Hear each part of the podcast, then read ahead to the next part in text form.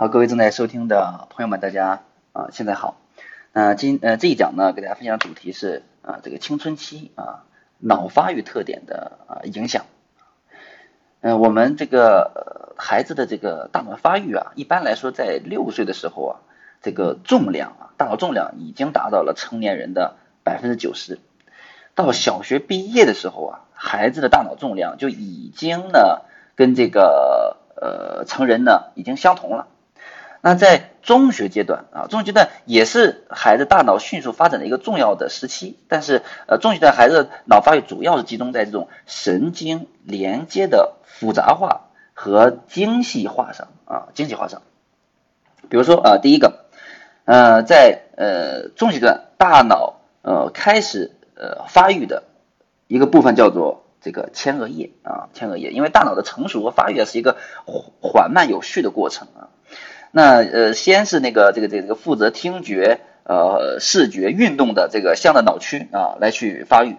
那在最后呃比较晚熟的，在中学才开始呃发育呃发育开逐渐成熟的，就是这个前额叶，它是负责什么？负责呃复杂的思考、规划的区域啊，做决定的区域啊，自我控制的啊，所以这就是呃前额叶，就在青春期才开始。快速的发展啊，还有极多的不稳定啊。那在初中阶段呢，我们呃孩子的运动能力呢都已经显著的提高，那肢体的协协调能力呢也接近达到了最好的水平啊。但是这一阶段的孩子呢，往往这个呃自控的能力往往比较差，对吧？对对一些事情的一些成熟的思考，可能也不是啊那么的好。尤其是这个中学生非常喜欢刺激的感觉啊，非常去喜欢追求这种新鲜的、爱冒险的啊，这这这个标新立异的事情啊。那在做这些事情的过程当中呢，自控能力呢相对来说又比较差，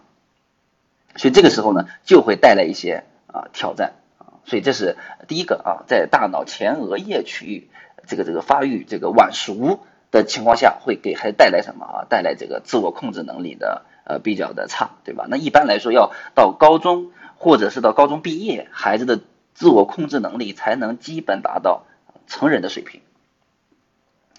那呃这个第二个啊，第二个呃这个这这这个这个脑发育的情绪特点什么？就是这个负责情绪的一个区域叫做杏仁核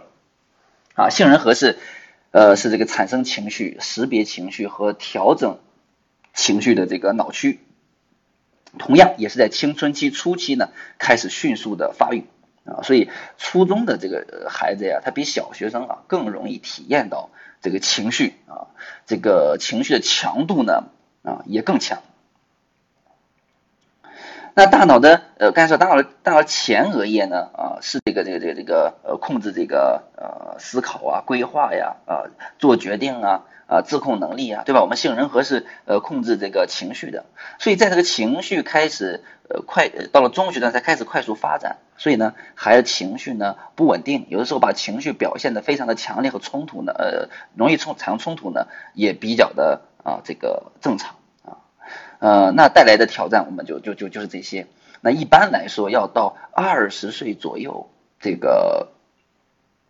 这这这这这这个杏仁核这个情绪能力啊，才能发育的杏仁核区才发育的相对的成熟啊，孩子才会在这个呃控制情绪这一方面啊，才会能得到很大的改善啊和提高啊。所以就为什么说很多青春期，比如家里面很叛逆的家吵架的，一般到了成人以后，二十岁左右，二十岁以后，基本上都会减少啊，最起码减少这个情绪的一个一个一个呃表现啊。那第三个呢？那第三个是什么呢？就是那个。呃，大脑的一个叫松果体啊，松果体是干什么呢？是分泌这个褪黑素的啊。呃，只有晚上我们的呃褪黑素的开始分泌，我们才能感觉有困意，才能促进睡眠啊。但是中学生啊，中学生体内的褪黑素分泌的高峰时段，要比儿童和成人要晚两个小时。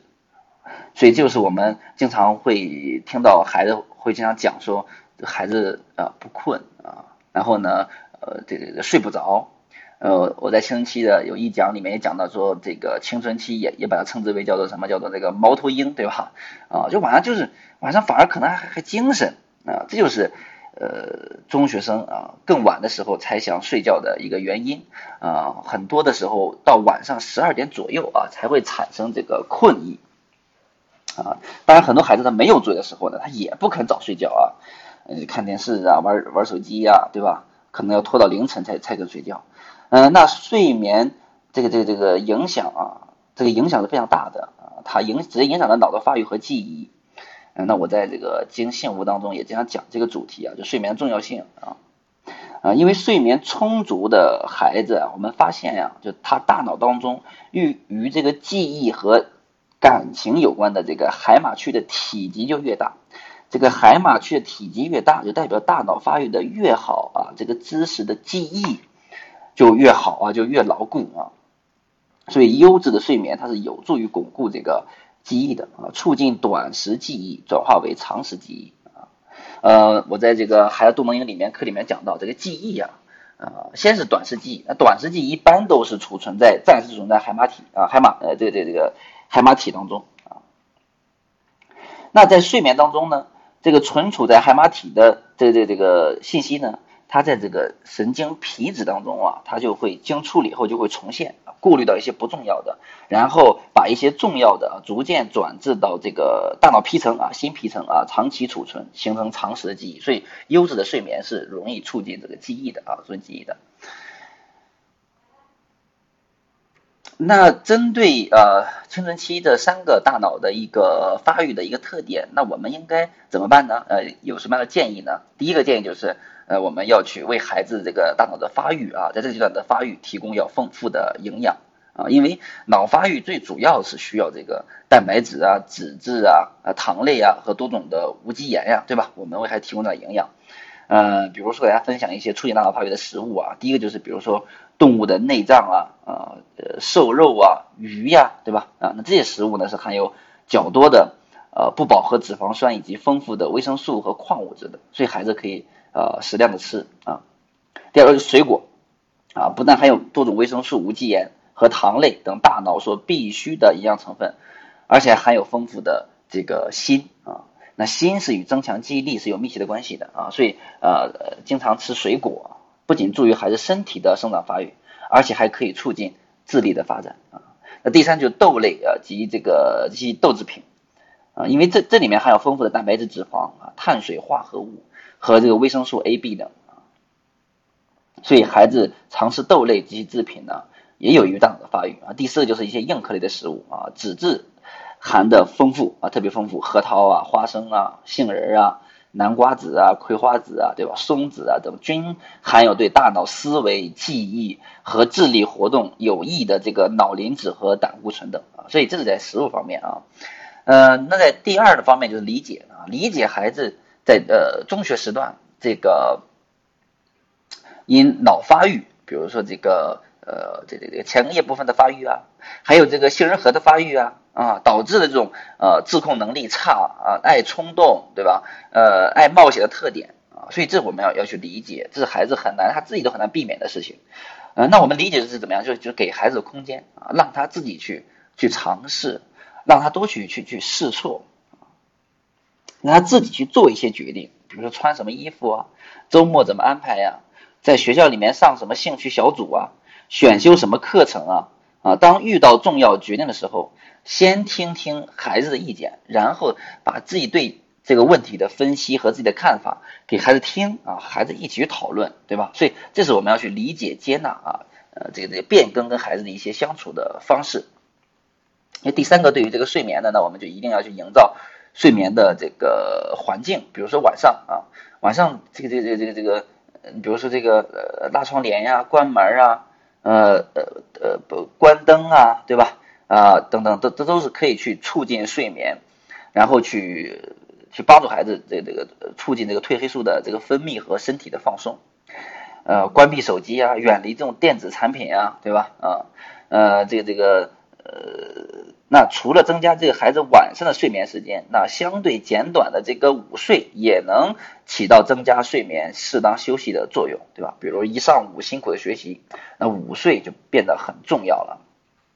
所以建议，呃，让孩子在吃完这个午饭后，呃，要一定要睡一会儿午觉啊，十五到三十分钟就可以啊。那如果有条件，躺在床上睡最好；没有条件啊，在这个桌子上趴着睡啊也可以。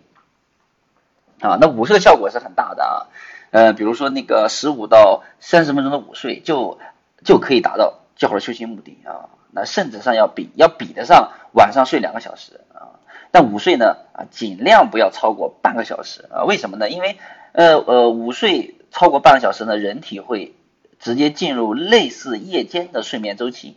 如果睡不够一个睡眠周期啊，就会感觉这个难以醒来啊，睡得比较困乏，不好醒。相信我们都很经呃都都有这样的经历，对吧？那一个睡眠周期是多长时间呢？一个半小时啊，一个半小时时间啊。所以我们就呃，我们还有很多经历，只要中午只要午觉，你只要超过半个多小时，你就会发现一觉醒来，那它绝对是在一个半小时以后啊。呃，那有有很多的这个父母也也去问呀，说在中学呀、初三呀、高二、高三呀，给孩子买一些这种补脑的这种产品啊、保健品啊，有没有效果啊？呃，那给大家一个建议就是，呃，基本上没有什么效果啊，因为这种这种这种这种，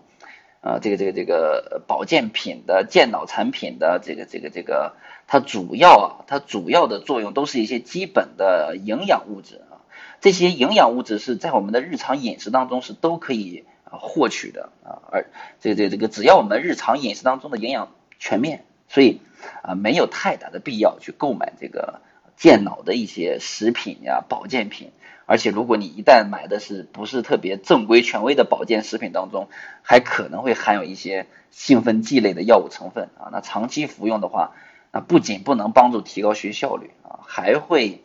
这个这个产生一些很多的负面性作用，依赖性啊。失眠不安呀，心跳加速啊，等等等等，所以食补啊比吃健脑产品要更安全啊，更安全啊，所以呃这是其中的呃这是一个一个建议。